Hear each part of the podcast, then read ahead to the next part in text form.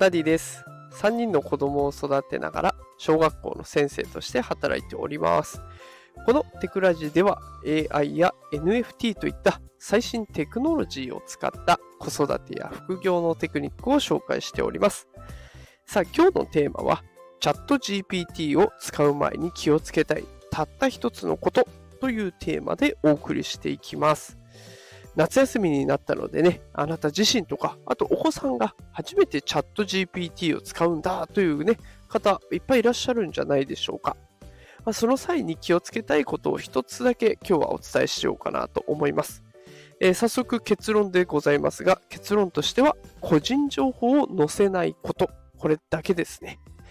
えー実はね、これ書いている時に、フォーブスジャパンさんの記事も読ませていただいたんですけれども、同じようなこと書いていました。フォーブスジャパンさんの方では、チャット GPT で絶対に共有してはいけない5つのことというテーマで5個紹介されているんですけれども、まあ、トータルで言うと個人情報になるかなというところでした。まあ個人情報って言ってもね、多くのことが含まれますよね。フルネームだったり、住所、生年月日、あとクレジットカードの番号とか、銀行口座とか、あと保険証の情報だったり、免許証の情報だったりね。こういったこと、もし載せちゃうとどうなるか。それはですね、実はチャット GPT に飲み込まれてしまうという危険があるんですね。で、そのまま情報が漏洩してしまう、漏れてしまう危険も出てくるんです。どういうことかというと、チャット GPT って多くの情報を持ってますよね。これどうやって持っているかっていうと、過去に入力された情報を読み取って、それを積み重ねているんですね。だから、もしあなたが個人情報を書いてしまったら、それがチャット GPT に飲み込まれ、情報の一部として蓄積される。で、それを別の人が相談したときに、あなたの個人情報を回答案として出してしまうかもしれないということが危険としてあるんですね。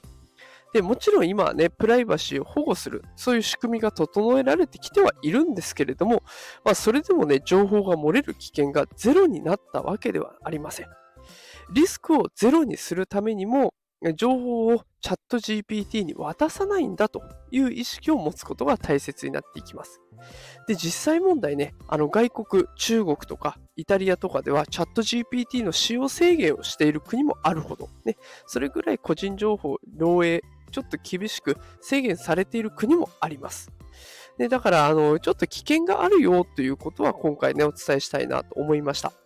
えーただ、チャット GPT を使っちゃいけませんとか、そういったことを伝えたいわけではなくって、まあ危険性を知っておくだけで安心して使えるかなと思って今回このような放送させていただきました。もうチャット GPT って業務改善とか医療現場で用いられたりとか、趣味で使ったりとかね、あの趣味で小説書いてますとか、歌詞を書いてみましたとかね、いろいろな場面で活用できる最強のツールになってます。ね、だから、あの、